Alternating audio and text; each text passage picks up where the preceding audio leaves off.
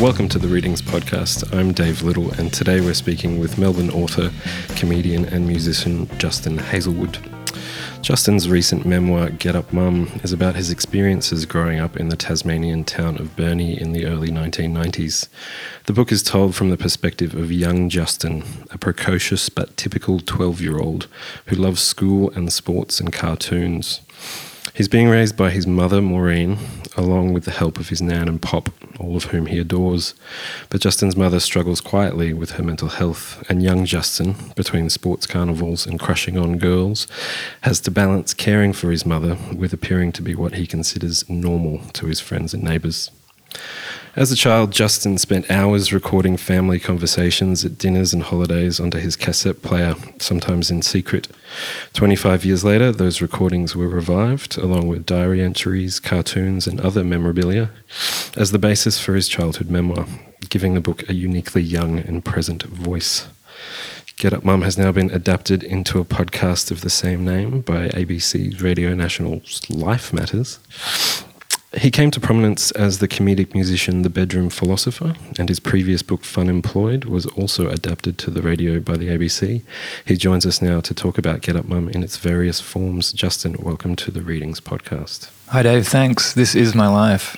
This is your life. Um, um, first of all, congratulations on the book and now the podcast.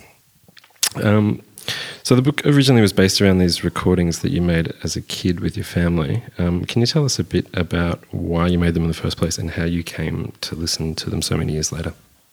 Yeah, well, they certainly help. I mean, I made a vow when I was 12 to remember what it's like to be 12. I think that's where it all started. I just had this inkling that grown ups just didn't get it and that there was just something going on in that incredible sort of lightning fireworks year between childhood and adulthood when just a lot of lights start coming online. And so at the same time, I figured out that if I press play and record on my tape deck and just left it running, I was like, I'd created this sort of mad time machine where I like captured the atmosphere of my family in that moment on this little brown ribbon. And then I could like take it back home and rewind it and play it and I think I, I, figured that out from about eight. Like I got my little um, tape deck at eight and was playing with it and recording with it. And uh, I know a lot of people talk about making their own radio shows on their tape decks as kids and recording the songs off the radio. I guess I just wanted to take it next level, and so I was. I love the idea of just recording Nan and Pop after a few home brews because I thought they were hilarious. And then if I was sort of in the middle, it's like I was making my own, closer to a sitcom than a documentary, but technically both. And um, I guess the um, some driving forces behind that was probably just a preemptive strike on the loneliness I know I'd feel at home in Burnie when Mum wasn't well and she'd just be flaked out on the bed in another world. So as an only child, you really are like in an incredibly isolated place, and um, being able to um, put in some earphones and press play, and basically be magically transported back into a time where I'm surrounded by my family and their voices, and, um, is incredible. And I guess it's made it even more incredible when you do you do it at 12 or you do it at 35 as I did and very little has changed. I'm still just like as delighted and amazed by the power of these things and the fact that I basically invented a time capsule crossed with a time machine and that it works. Like I close my eyes, I put the headphones in, like I am there. I'm at the slide night in grade six, or I'm I'm in the caravan in grade seven uh, with Nan running amok with the mozzies, and um, yeah, talk about as a writer a starting point for trying to, um, you know, write in the authentic voice of a 12 year old. Uh, fortunately, I had that. Tapes and tapes and tapes. Yeah. You know, incredible material to draw from. Yeah. So that sort of soothing quality of the tapes that you sort of had when you were young, is that still exist now or are they a bit more frightening now? Or how did you sort of. They were frightening during my 20s because, yeah. you know, I spent a long time running from my childhood demons, if you will, and what I went through as a kid. And in my 20s, I wasn't particularly concerned with exploring it. And I was just doing my best to run run full speed ahead away from it. So I, I carried the tapes from share house to share house, but they sort of loomed like these unknowable portals, which I just wasn't um, wasn't in the mood to listen to. But you know, hit your mid thirties and you're kind of single, not up to much, having a bit of a breakdown on a Tuesday morning. Yeah. What better thing to do than um, the tapes? I mean, little TDK nineties became. Well, what do you know? Uh, life goes full circle, and they become this incredible comfort at a time when uh, I don't know. I felt I knew the story was coming. I knew this childhood memoir Yeah. I needed to write. So how did uh, how did these recordings uh, end up on, on Life Matters on RN? Well, what's happened? I mean, Get Up Mum, the book, was released in May last year, and um, the book's great, and I'm, I'm really pleased with it that I actually pulled it off and got it done. And um, that's one year in my life between 12 and 13. And um, the thing is, though, there's a lot of um, there's a real aspect to my story of growing up with mum and her schizophrenia.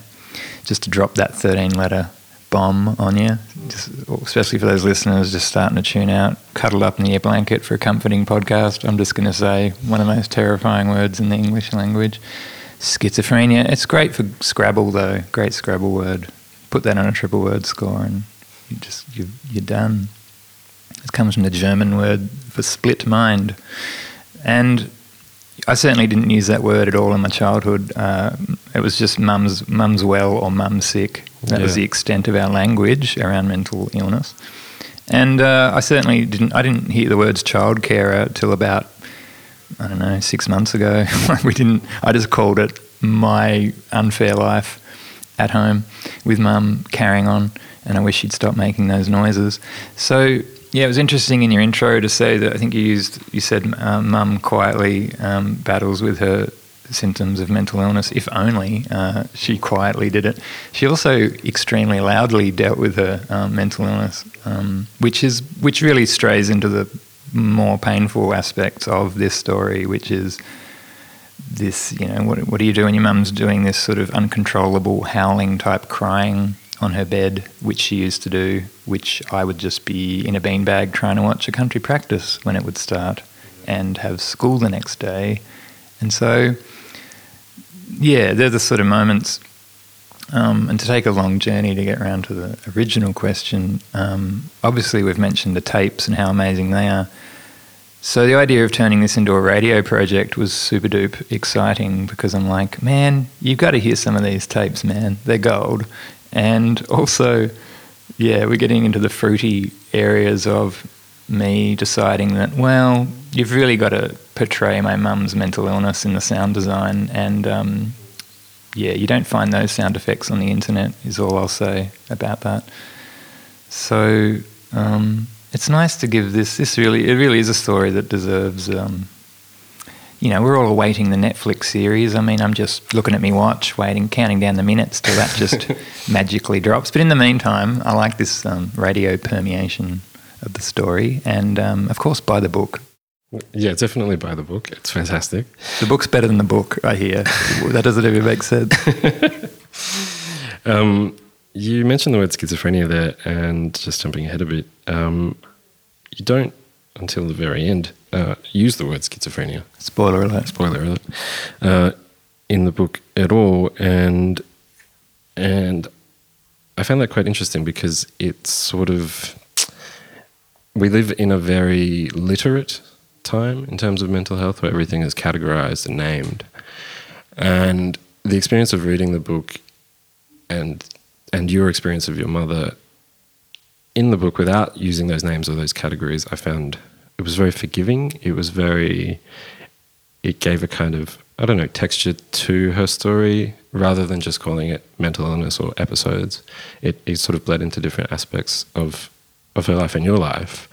Um, was that something you were aware of, obviously? Oh, that's, that's really nice to hear. And that might play into the fact that I get a lot of common feedback is I thought it was going to be real heavy, but then it sort of wasn't. Hmm. And I think, and then it sort of plays into, I don't know, a, a fairly good goal to have with a book like this, which is to basically not just humanize mental illness, but humanize my mother Hmm. as just a really lovely, sweet, um, funny, beautiful mum who I loved and got along with really well, who had this condition. And so um, I think that's a sort of un- that's why it's an, un- an underhanded account, and I guess we are so used to all this labeling and quite technical way we talk about everything and the statistics and the this and the that. Um, it's not often you just get a chance to go, yeah, you know, the, the mentally ill person is also just my mum on the couch, like Mm. whispering to the wall and giggling away. Like I know you think the sort of crazy person on the bus idea is very threatening, but also, yeah, it is just, it can just be your mum, and you're just standing there going, hmm, that's really weird. Um, wonder what I'll do about that. Yeah. And you're very, you're concerned for them, and you, you, you're very curious about what's going on for them, and um, that's why it's cool to not only when you're talking about trying to write like a 12 year old. I mean, you're also trying to write like it's 1992, and I guess that's um, you know, you're not just mentioning what Melrose Place episode was on TV and what was what song was on Rage at the time. It's also about in regional Tasmania, we didn't really say any of these words, and we didn't Yeah. have this education, Yeah. and we didn't spend a single day in school talking about this stuff. And I certainly didn't spend a second talking to anyone about it, apart from Nan. Yeah. So, yeah, it's really. I think it's a bit of good therapy for me too, just to um, I don't know, just remind myself how little I sort of understood what was happening. I mean, I knew, I reckon I knew the word schizophrenia then and and mental illness and stuff, but it's still when you're in this vague, f- hazy sort of sense of understanding that. Um, just yeah, the amount of it was just is your mum taking it? This is Nan, by the way, pep talking me on the swing seat on a Friday night. Are you sure she's taking them tablets? Are you watching her take them? You know, it's like you're trying to get the cat to take a worm tablet. It's like you'd have to hide the worm tablet in Blossom's mints. Yeah. Um, but with mum, it was sort of like you just make sure she's swallowing them. Nan would say to me. And so as far as like oh, Justin, what support? And like, what support did you get? And I'm like, support. I like that. That's good. Oh, I had, had yeah, um, just sort of Nan asking me, is Nan, ta- is mum taking her tablets? And is she well? What's she like this week? And um, it was very, um, yeah, the language wasn't there, but we were certainly watching things like a hawk. Yeah. making up our own system. Yeah. The book's been out for about a year now.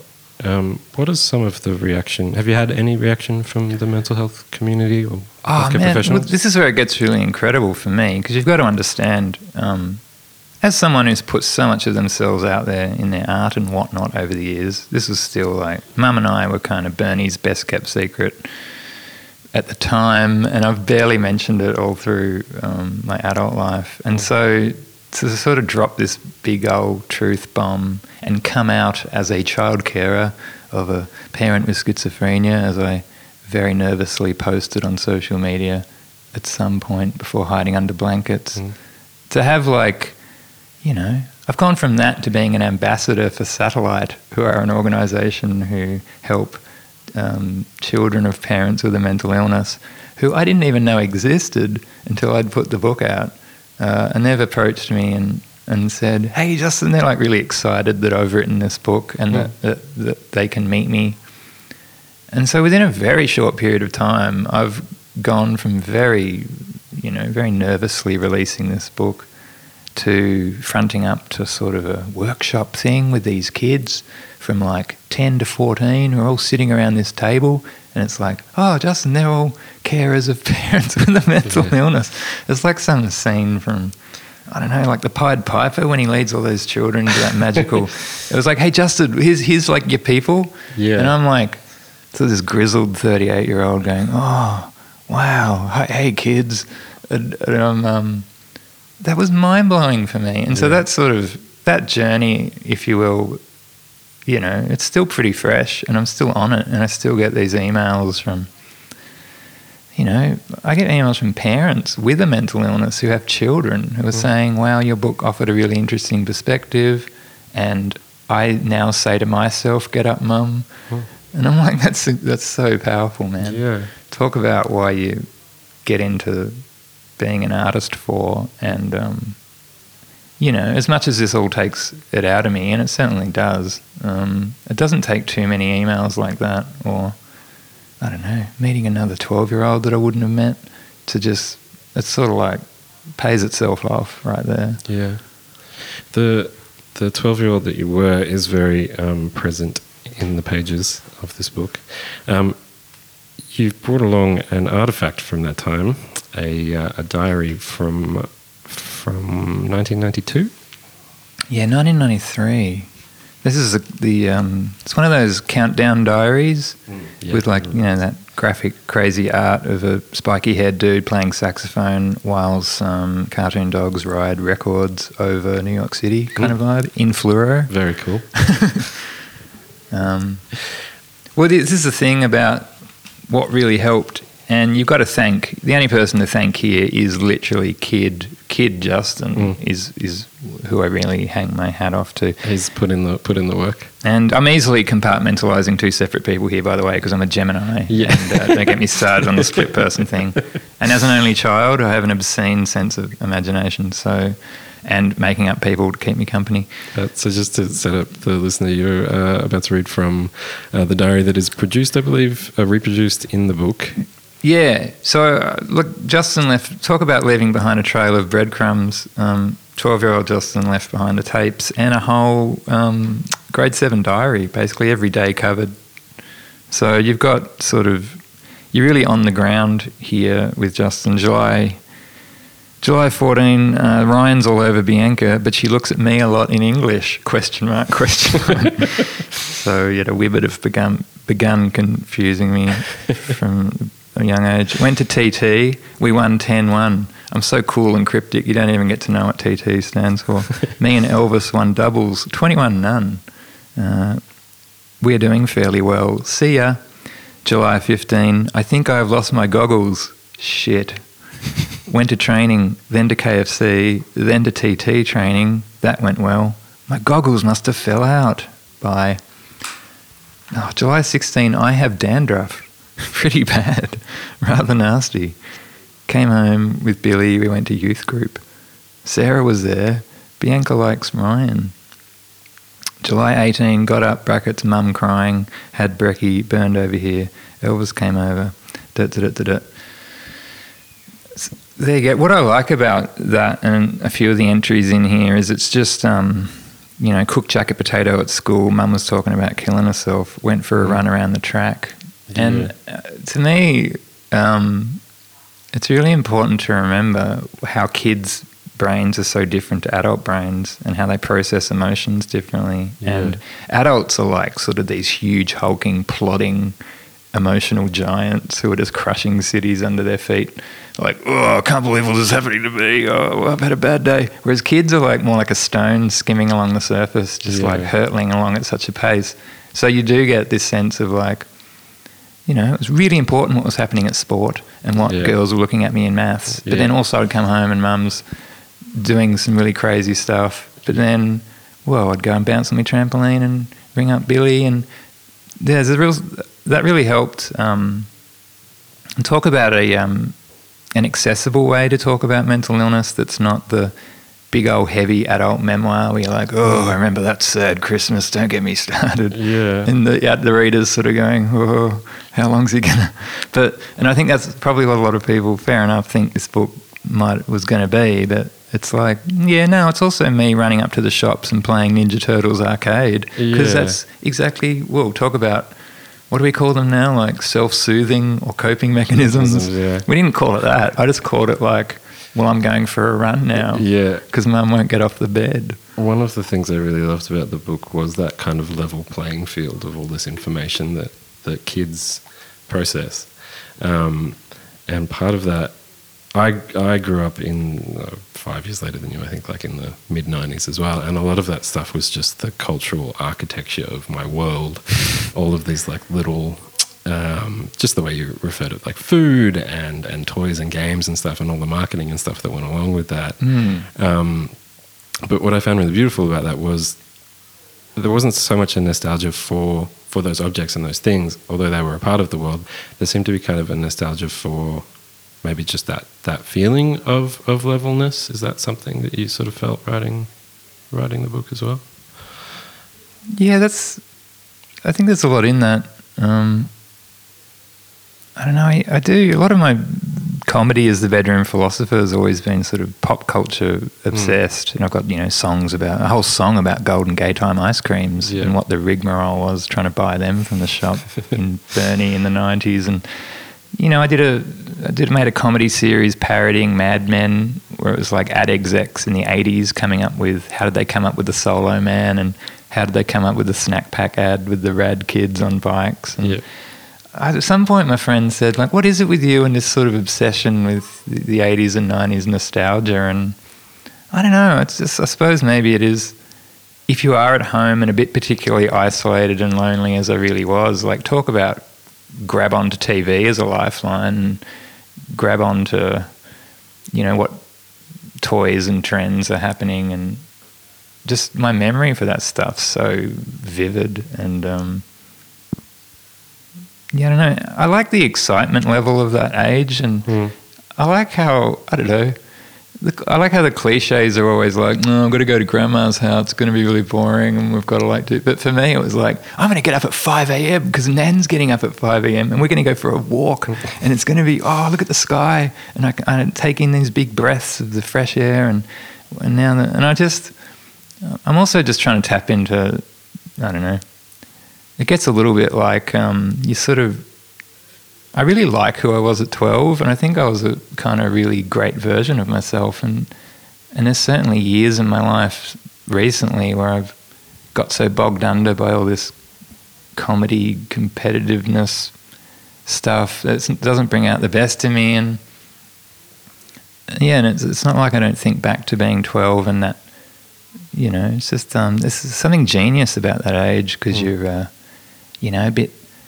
You're not quite a grown up. You're not quite a kid, but you just you switched on and you're paying attention mm. and you're thinking big thoughts. Yeah. And uh, so the, I think just from a writing perspective, it was a great license to be quite poetic, and it was important to, um, you know, just to get to ramble on, especially when I'd be daydreaming out the window at the sunset clouds and imagining a great big space battle on the way home as mum drove me from Nan and Pop's back home. That was as it was just an exciting time as a writer just to go we're totally like letting letting the poet off the chain at this point because yeah. um, I wanted to do pay tribute to that mad daydreaming you do and I just I hope I don't know what kids are doing these days, but I just want them all to be looking at the clouds and staring hard out the window into space because uh, I think that's your brain's in a good space for that. Yeah, um, that was a great scene. Actually, do you want to? Should we? Yeah, it sounds like I've just cued myself in. nice bit of self cueing, mate. I like how you planned that. No, no, you got no idea. It was all improvised. Um,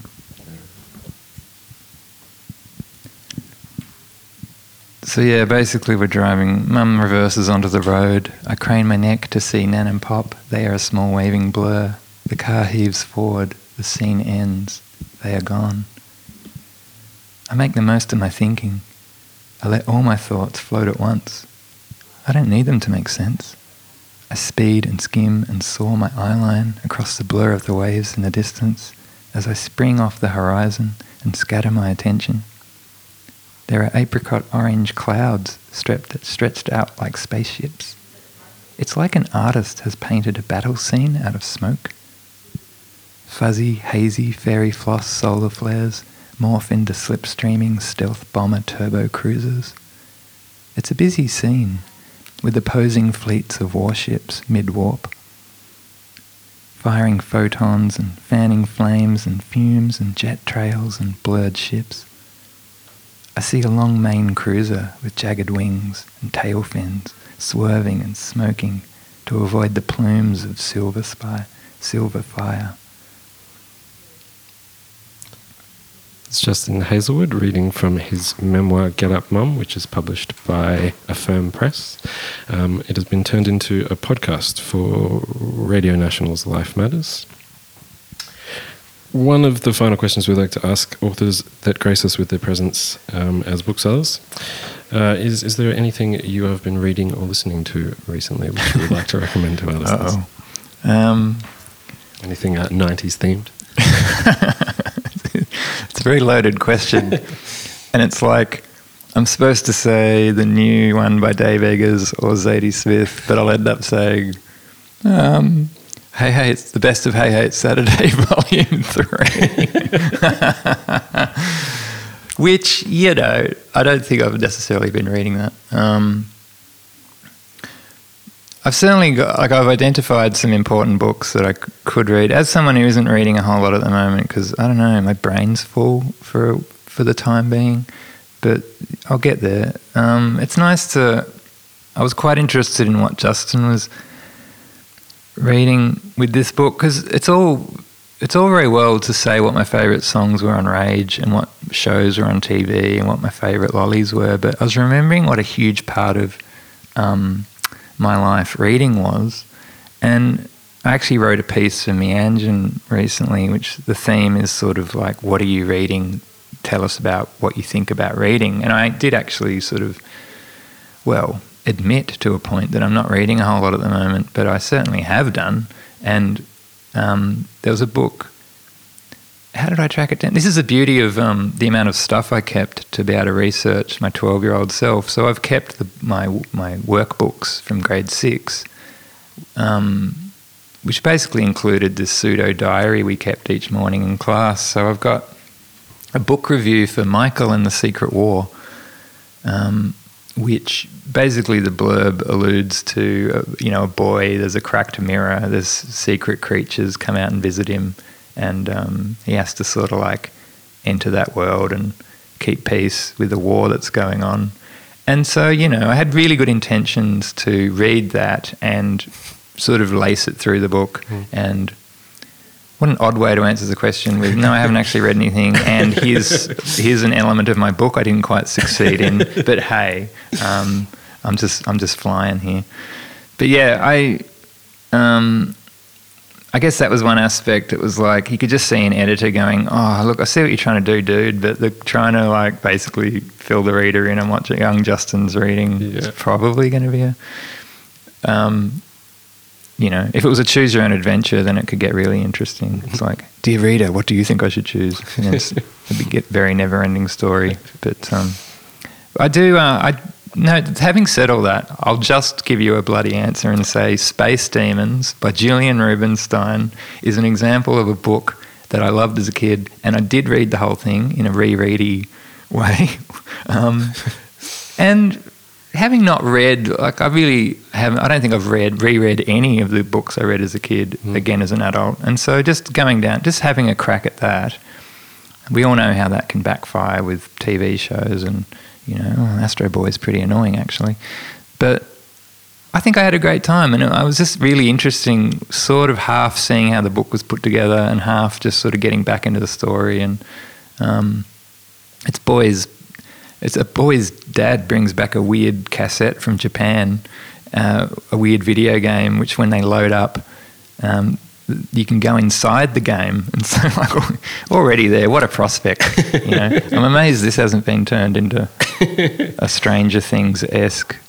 Can someone just message Gillian Rubinstein and see who owns the rights to Space Demons? Because yeah, even I have to do a really weird one man version of it. Um, on a Commodore 64. well, I look forward to uh, that production in the future. Justin Heazlewood, thank you so much for joining us for the Hey, thanks, podcast. Dave. Great questions.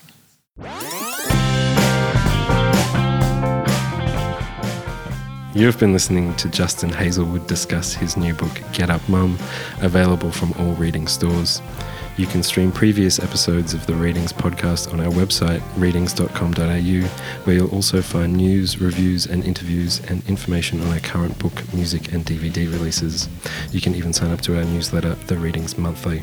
This podcast has been recorded at the Readings head office.